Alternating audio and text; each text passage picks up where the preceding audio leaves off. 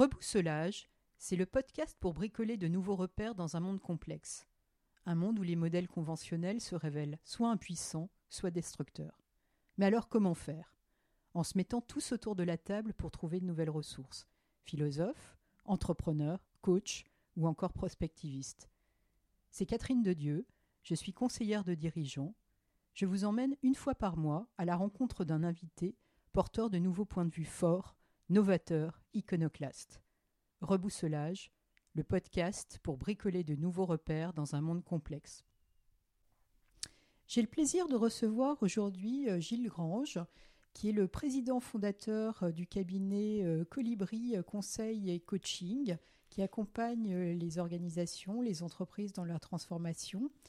Gilles est notamment un expert des relations sociales et des diagnostics culturels. Il est également coach, alors quelques mots sur son parcours qui est singulier parce que euh, Gilles, qui est diplômé de l'ESSEC, euh, a une expérience à la fois de, dirigeant d'entreprise et de consultant. Euh, tu as dirigé pendant plusieurs années le groupe Solfin dans la vente directe, un groupe qui abritait 360 salariés, je crois. Euh, tu as été euh, consultant indépendant ou dans des structures extrêmement connues euh, comme Altedia et Chache, où tu as dirigé le département management et transformation digitale. Il y a quatre ans, tu as fondé le cabinet Colibri. Et si je t'ai invité, c'est non seulement en raison de, ton expertise et de ta vision des choses, mais aussi parce que tu as des convictions humanistes qui sont très ancrées et qui se nourrissent euh, de plusieurs sources. La sociodynamique, euh, l'esprit des lois euh, de Montesquieu que tu te plais à citer régulièrement chez tes clients, et puis l'anthropologie entrepreneuriale. Et si j'en viens à la sociodynamique, une autre de tes activités à titre bénévole, c'est que tu es le délégué général de l'Institut de la sociodynamique, et euh, un, institut qui organise d'ailleurs tous les deux ans un grand événement, le campus de l'innovation managériale, qui rassemble à chaque fois euh, près de 2000 participants autour d'interventions euh, de grands dirigeants et d'éclaireurs des transformations. Qu'est-ce que c'est alors la sociodynamique? Par qui ça a été fondé déjà? Alors la sociodynamique, elle est née à partir des années 70 et ce qu'elle a de, spécifique, outre le fait qu'elle est née dans un cabinet français qui s'appelait Bossard Consultant, euh, ce qui n'est pas euh, tout à fait courant pour les méthodes de management, euh, à part cet aspect franchouillard, je dirais, elle a, une autre caractéristique fondamentale, c'est qu'elle est née dans un cabinet de conseil, c'est-à-dire au contact de clients et avec une vocation j'allais dire opérative, certainement le mot n'existe pas, mais je veux dire par là opérante, ou en tout cas qui a toujours eu une préoccupation de l'action. Mais de fait, euh, elle, est, elle ne cherche pas à poser une théorie supplémentaire, elle, elle cherche à aider des dirigeants à faire évoluer les situations par leur juste compréhension et par le repérage d'un certain nombre d'éléments quasiment mécaniques, ou en tout cas qui relèvent un peu de la grammaire, c'est-à-dire d'avoir des éléments qui permettent d'observer, de comprendre et donc de poser des actions en toute connaissance de cause. Euh, j'ai l'impression que la sociodynamique, en fait, c'est une résurgence euh, d'une approche beaucoup plus, beaucoup plus humaine après euh, un, tournant dans les années 80 de d'ultralibéralisme, de capitalisme financier. Et j'ai l'impression que la sociodynamique, à l'instar de d'autres grandes idées euh, qui ont été un peu euh, placées au réfrigérateur pendant quelques dizaines d'années euh, ressurgit actuellement très fort. Est-ce que Qu'est-ce que tu en penses? Ce serait une très très bonne nouvelle. Vous étiez comme les, les premiers chrétiens dans les catacombes. Il y a eu une traversée du désert. Bah, oui, enfin, peu, peu d'entre nous ont été brûlés, pour être honnête, ou dévorés par les lions. Mais euh, en effet, il y a un certain nombre de, souvenirs, euh, d'anecdotes ou d'expériences euh, dont je peux témoigner qui se sont passées dans les années 80 et qui, quand on les raconte aujourd'hui, sont d'une modernité étonnante. Alors, on, choisit de considérer que c'est une bonne nouvelle que ça revienne comme une solution. de fait, on pourrait aussi regretter que pendant 30 ans, on ait perdu du temps à, faire faire de l'argent avec de l'argent. Mais ça, c'est une, on va dire, c'est une opinion. En tout cas, le fait est que euh, de plus en plus, on considère que euh, l'homme devrait être la solution. Bon, c'est une bonne nouvelle, à mon avis. Non, ce qui est enthousiasmant, c'est de se dire que, voilà, petit à petit, les choses évoluent. Et euh, ce qui est différent, qui n'existait pas il y a une quarantaine d'années, c'est la prise en compte de la nécessité de protéger la planète il y a 40 ans, on parlait de, on parlait de corps social euh, comme maintenant, on parlait d'institutions comme maintenant. Les mots n'étaient pas tout à fait les mêmes. On avait défini la performance comme étant le, le fait d'adjoindre euh, les deux préoccupations, efficacité, on va dire économico-industrielle, et prise en compte des besoins, des attentes du corps social. À la Danone, en fait. Aujourd'hui, oui, exactement. Aujourd'hui, on, rajoute la préoccupation planète partout. Euh, c'est une prise de conscience qui, n'existait pas dans les années 80. Bon. On, certains avaient déjà pointé le sujet, mais franchement, ils étaient totalement euh, marginaux à l'époque.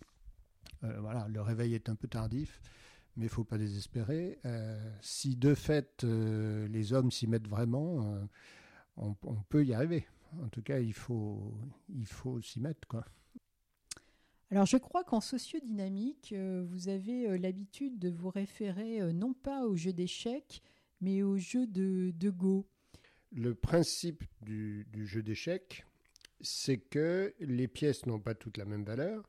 Il y en a une qui a plus de valeur que les autres, qui est le roi et que pour gagner aux échecs, il faut euh, prendre le roi, ou en tout cas être en situation que le roi ne puisse plus faire autre chose que d'être pris. Bon, échec et mat. Donc, quand on est dans cette logique d'affrontement direct, peu importe ce qui se passe ailleurs, le, seul objectif, c'est celui-là.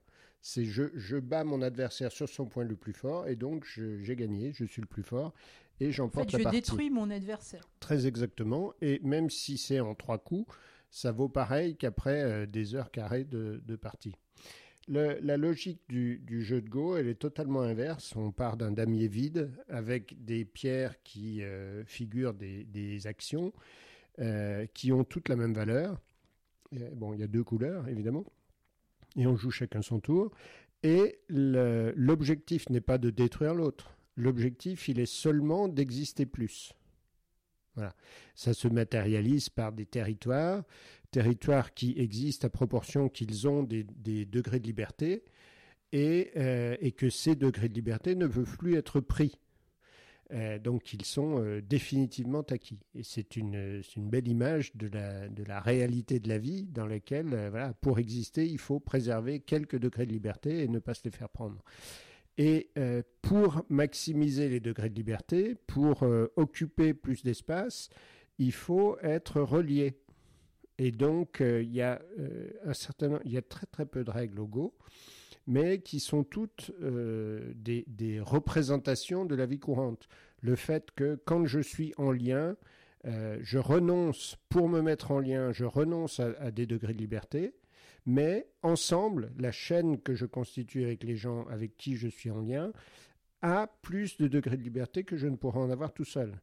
Donc il y a comme ça un certain nombre de, repères, enfin on ne va pas rentrer dans le détail de l'ensemble des règles maintenant, qui sont très peu nombreuses, mais qui arrivent justement à donner des, conseils pour l'action, et c'est en ça que, la sociodynamique euh, s'appuie sur ces analogies, c'est que euh, l'objectif d'exister plus se, traduit assez facilement en sociodynamique sur le fait qu'il faut poser un certain nombre d'actions sur différents damiers, c'est-à-dire différents registres de préoccupations, dans lesquels on va exister un petit peu, puis un petit peu plus, pour petit à petit euh, faire émerger euh, le dessin avec les, deux orthographes du terme, c'est-à-dire que sur le damier du jeu de Go, il y a un dessin euh, au sens de la représentation d'un territoire, Et dans le monde des idées, il y a un dessin EIN qui figure une, intention, une représentation d'un projet. Et c'est en ça que les quelques règles de Gauss, s'appuyer sur le bord du damier, donc prendre en compte le terrain et tenir le terrain, sont autant d'images qui aident à, mémoriser des, des préceptes d'action qui sont valables dans la vie, non pas dans une logique de détruire l'adversaire, mais de, de, faire exister notre projet de manière plus présente que le projet de nos adversaires. En fait, c'est plus la logique du et que la logique excluante du ou. C'est exactement ça. D'ailleurs, c'est la logique du, de la sociodynamique en général, d'être dans le et et dans la relation dialectique plutôt que dans le blanc ou noir. En quoi euh, ton expérience de, dirigeant de, PME euh, nourrit euh, ta pratique aujourd'hui? C'est une, c'est une question difficile. je pense qu'elle le nourrit par l'expérience viscérale, c'est-à-dire que ça se passe probablement quelque part au niveau de l'estomac de, de ce qu'est la solitude du dernier décideur. C'est-à-dire que euh, la question du, gouvernement de l'entreprise, il y a un moment, c'est une question de, décision et de décision finale. Et, euh, et bon, l'expérience de dirigeant, à mon avis, c'est ça. C'est le, fait d'être le dernier décideur. Euh, c'est pas toujours grave. Euh, ça n'a de loin pas que des inconvénients, mais euh, probablement on, pratique en particulier le conseil de manière différente quand, euh, quand on a porté cette Quand on a été dans ces chaussures-là et qu'on connaît la solitude effectivement de celui qui est le, le, dernier décisionnaire. Oui, probablement. En tout cas, c'est ce qui me vient à l'esprit quand quand, euh, quand on me pose la question, ce qui est assez rare. tu es un spécialiste euh, des, des négociations sociales. Or aujourd'hui, on assiste à un certain nombre de phénomènes hein, depuis des années, avec la montée euh, de l'individualisme dans la société, mais aussi probablement dans, dans, les relations de travail. Il y a sans doute eu un certain affaiblissement des collectifs. Il y a toujours eu effectivement le problème en France d'avoir des syndicats avec assez peu, euh, assez peu d'adhérents. Comment tu vois euh, euh, la façon de, de mettre en mouvement le, dialogue dans les entreprises aujourd'hui Et je sais que le, dialogue est au cœur de, la démarche sociodynamique. Je ne suis pas certain que les choses s'arrangent. En tout cas, la, question est celle du bien commun et, de la dialectique entre le bien commun et les bonheurs privés. Et euh, de fait, euh, la question des syndicats, elle a toujours euh, existé. Moi, quand j'ai commencé à travailler, les patrons disaient que c'était épouvantable parce qu'on ne pouvait rien décider, parce que les syndicats bloquaient tout et qu'ils étaient beaucoup trop forts. Et la, naissance de la sociodynamique, c'était quand même ça. C'était comment arrêter la grève. Donc, euh, si on se refuse aux, briseurs de grève de, Germinal, euh, la question était quand même celle-là. C'était mon usine est arrêtée, euh, venez m'aider, il va falloir qu'on débloque la situation. Bon. Et certains vous disaient, bah, en France, rien n'est possible parce que il y a la CGT. et donc, c'est pas comme ailleurs et c'est pas possible. Et qu'est-ce que ce serait bien si on était comme en Allemagne? Bon, euh, on dit toujours ça. Oui, on dit toujours ça. Et c'est bizarre.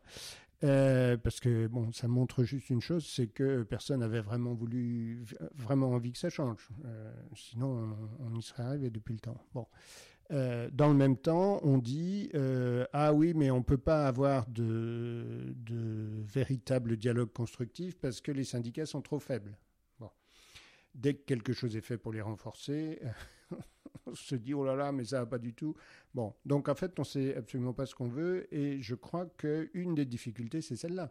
Euh, la plupart des entreprises qui ont réfléchi à la question de la stratégie sociale et de leur politique sociale et qui, qui ont euh, défini ces termes, c'est-à-dire qui, se, qui ont dit pour l'entreprise, à commencer par le COMEX, puis par les lignes hiérarchiques, commencer par définir ce que c'est qu'une politique sociale, ce que ça veut dire, c'est quoi la politique sociale, c'est quoi les relations sociales, c'est quoi le climat social, comment ces notions s'articulent? Euh, et une fois qu'on a les éléments de langage, euh, de fait, qu'est-ce qu'on veut dire? C'est-à-dire, euh, chez nous, la politique sociale, c'est quoi? Notre relation, comment a-t-on décidé de considérer les, personnes, le corps social de manière un peu plus générale que les personnes euh, comme, voilà. Et donc déjà répondre à ces questions et être capable d'avoir un, un, dire là-dessus. Et puis ensuite être cohérent, c'est-à-dire allouer des moyens. Si on considère que le dialogue n'est pas possible parce que les représentants du personnel, ne parlons même pas des syndicats, mais le, les, interlocuteurs dont on a besoin pour pouvoir parler avec eux. si on trouve qu'ils sont soit, soit, inexistants, soit pas assez formés, soit, eh bien, certes, qu'on fasse en sorte qu'ils apparaissent, qu'ils soient formés. Je veux dire, l'entreprise a tous les moyens pour le faire. Euh, simplement, elle n'en a pas du tout l'envie. Et la plupart du temps, elle n'en a pas envie parce qu'elle ne sait juste pas pourquoi. Je vais donner un exemple concret. En ce moment, euh, la plupart des entreprises se posent la question du télétravail. Bon, ça a été un fait qui s'est imposé. Maintenant, on dit, ah bah quand même, ce serait bien d'en tirer les enseignements et de décider ce qu'on veut faire. Bon. Alors, à part certaines qui disent, bah moi, je veux réduire les mètres carrés euh, et donc euh, je veux que les gens travaillent plus chez eux et donc, voilà, là, il y a une ligne dont on peut penser ce qu'on veut, mais enfin, au moins, il y a une ligne la plupart du temps, c'est ah oui, il faut fixer le nombre de jours. Bah, très bien, il faut fixer le nombre de jours. Pourquoi? Ah ben parce que. Parce que vous comprenez, s'ils sont tout le temps chez eux, euh, le collectif va, euh, va se détériorer et puis on ne pourra pas intégrer des nouveaux. Et, ah bon, d'accord, ok. Combien de jours? Ah ben, bof.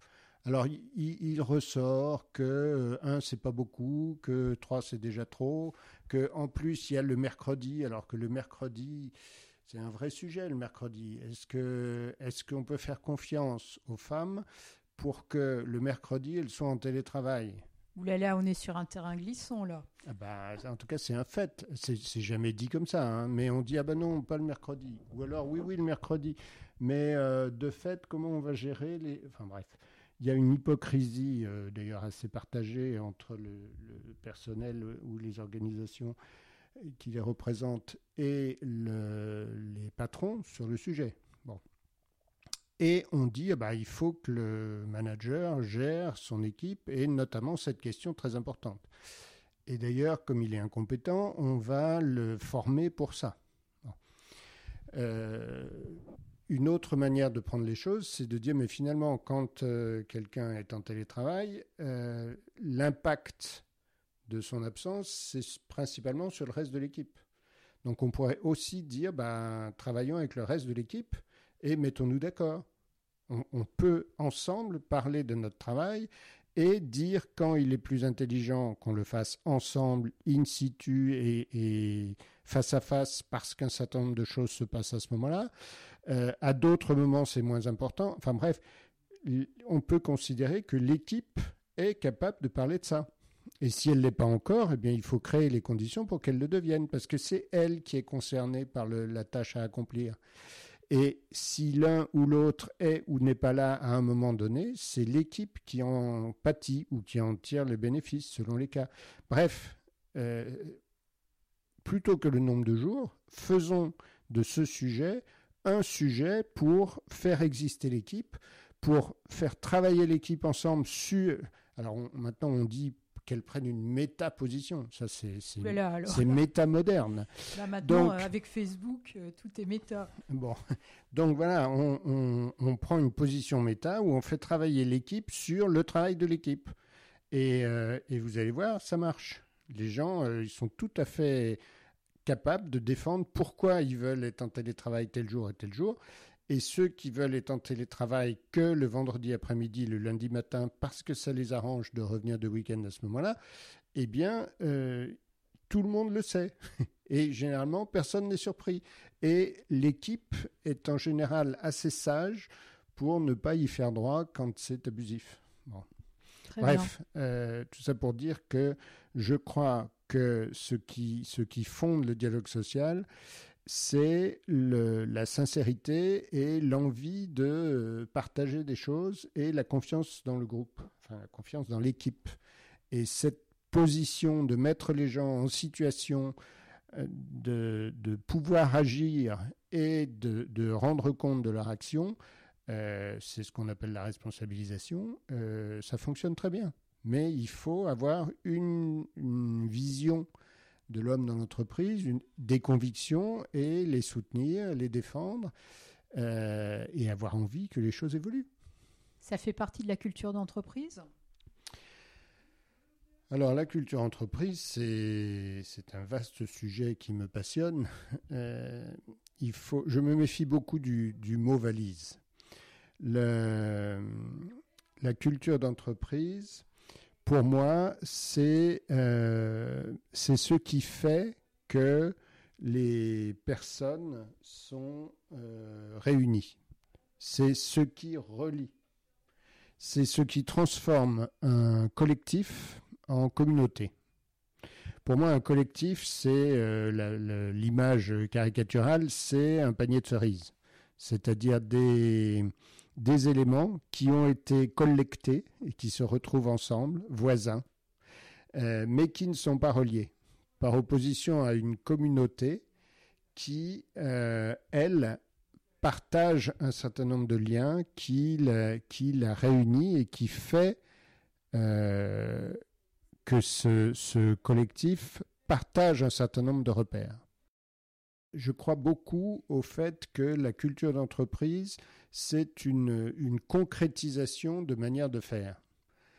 Euh, en général, quand on, analyse des, cultures d'entreprise, on, s'aperçoit que au commencement, et c'est pas toujours très bien daté le commencement, il y a euh, un certain nombre de figures historiques n'était pas toujours au commencement d'ailleurs, ça peut être dans certains grands virages, qui ont marqué par leur style, par leur empreinte, par leur manière de faire, et qui ont, euh, par leur exemple, euh, par leur pratique, qui ont fait exister des manières de relation, des manières d'être, des manières de se comporter, euh, qui sont devenus des repères, qui ont construit petit à petit des modèles. Et de fait, euh, la, pratique du dialogue peut s'inscrire dans une culture et à ce moment-là devenir euh, quelque chose de, récurrent et qui devient un repère qui lui-même fonde l'appartenance à son tour. Mais ça suppose que ces, ces, pratiques, ces comportements soient gérés, cette culture de manière plus générale, soit gérée comme un actif immatériel. C'est-à-dire que on, ne se contente pas de le vivre, mais qu'on fasse prendre conscience à chacun qu'on le vit ensemble et que c'est un de nos repères. Et qu'on peut la faire évoluer. Et c'est un prérequis pour le faire évoluer. C'est-à-dire que tant que les, pratiques sont, j'allais dire, à l'état de pratique, euh, comme disait l'autre, à l'insu de mon plein gré, euh, ben, elles deviennent, elles peuvent constituer des lourdeurs ou des éléments de résistance au changement parce que chez nous, on a toujours fait comme ça. Prenons l'exemple d'une fusion. Euh, voilà, je, me suis battu depuis dix ans contre tel concurrent et puis euh, aujourd'hui on m'annonce que euh, bah, finalement on, on, devient copains et il faut qu'on apprenne à travailler ensemble et que d'ailleurs ce serait mieux qu'on travaille autrement qu'avant, par exemple en s'inspirant de ce qu'ils font eux. Et, après, on dit, ben, c'est bizarre parce que ça n'a pas marché, euh, c'est à cause du facteur humain, et puis, euh, et puis c'est culturel. Et quand on dit ça, on dit ça avec un petit air euh, savant qui permet de dire, ben voilà, soit avec les Français, le changement est impossible, soit avec les hommes en général, le changement est impossible. je pense qu'il faut avoir une approche à la fois plus, plus réaliste et plus indulgente qui consiste à dire quelqu'un à qui depuis dix ans on dit il faut travailler de cette manière-là, c'est ça la bonne manière de faire, la bonne manière de se comporter. Je ne parle pas là seulement des procédures, mais de tout ce qui est autour, la, la, relation entre les personnes. Et donc, on a une manière de fonctionner dans notre entreprise qui fait que chez nous, c'est pas comme ailleurs, et euh, c'est comme ça qu'il convient de se comporter pour être bien, bien, Mais c'est implicite ou explicite? Eh bien, c'est le plus souvent implicite, mais c'est pas parce que c'est implicite que c'est pas impératif. Euh, quelquefois, c'est explicite. Il y a par exemple un dress code, mais euh, quand il n'est pas formalisé, bah, le, chef très gentiment dit euh, bah, Jackie, chez nous, on met une cravate. Ou à l'inverse, oh, bah, t'es ridicule avec ta cravate, chez nous, c'est beaucoup plus cool. Enfin bref. Et on, le dit gentiment la première fois, et puis après, on constate que celui qui continue à, se comporter autrement, c'est-à-dire à mettre une cravate ou un nœud papillon dans un univers où il convient d'être euh, le col ouvert, eh bien, euh, très vite, on finit par dire, bah oui, il n'est pas comme nous, il est bizarre ce gars-là, et puis il se marginalise. Euh, ou il s'exclut tout seul parce que la vie lui devient insupportable. Donc même quand c'est implicite, c'est impératif. Et en fait, euh, je pense que c'est lié à des, à des raisons euh, d'ordre anthropologique.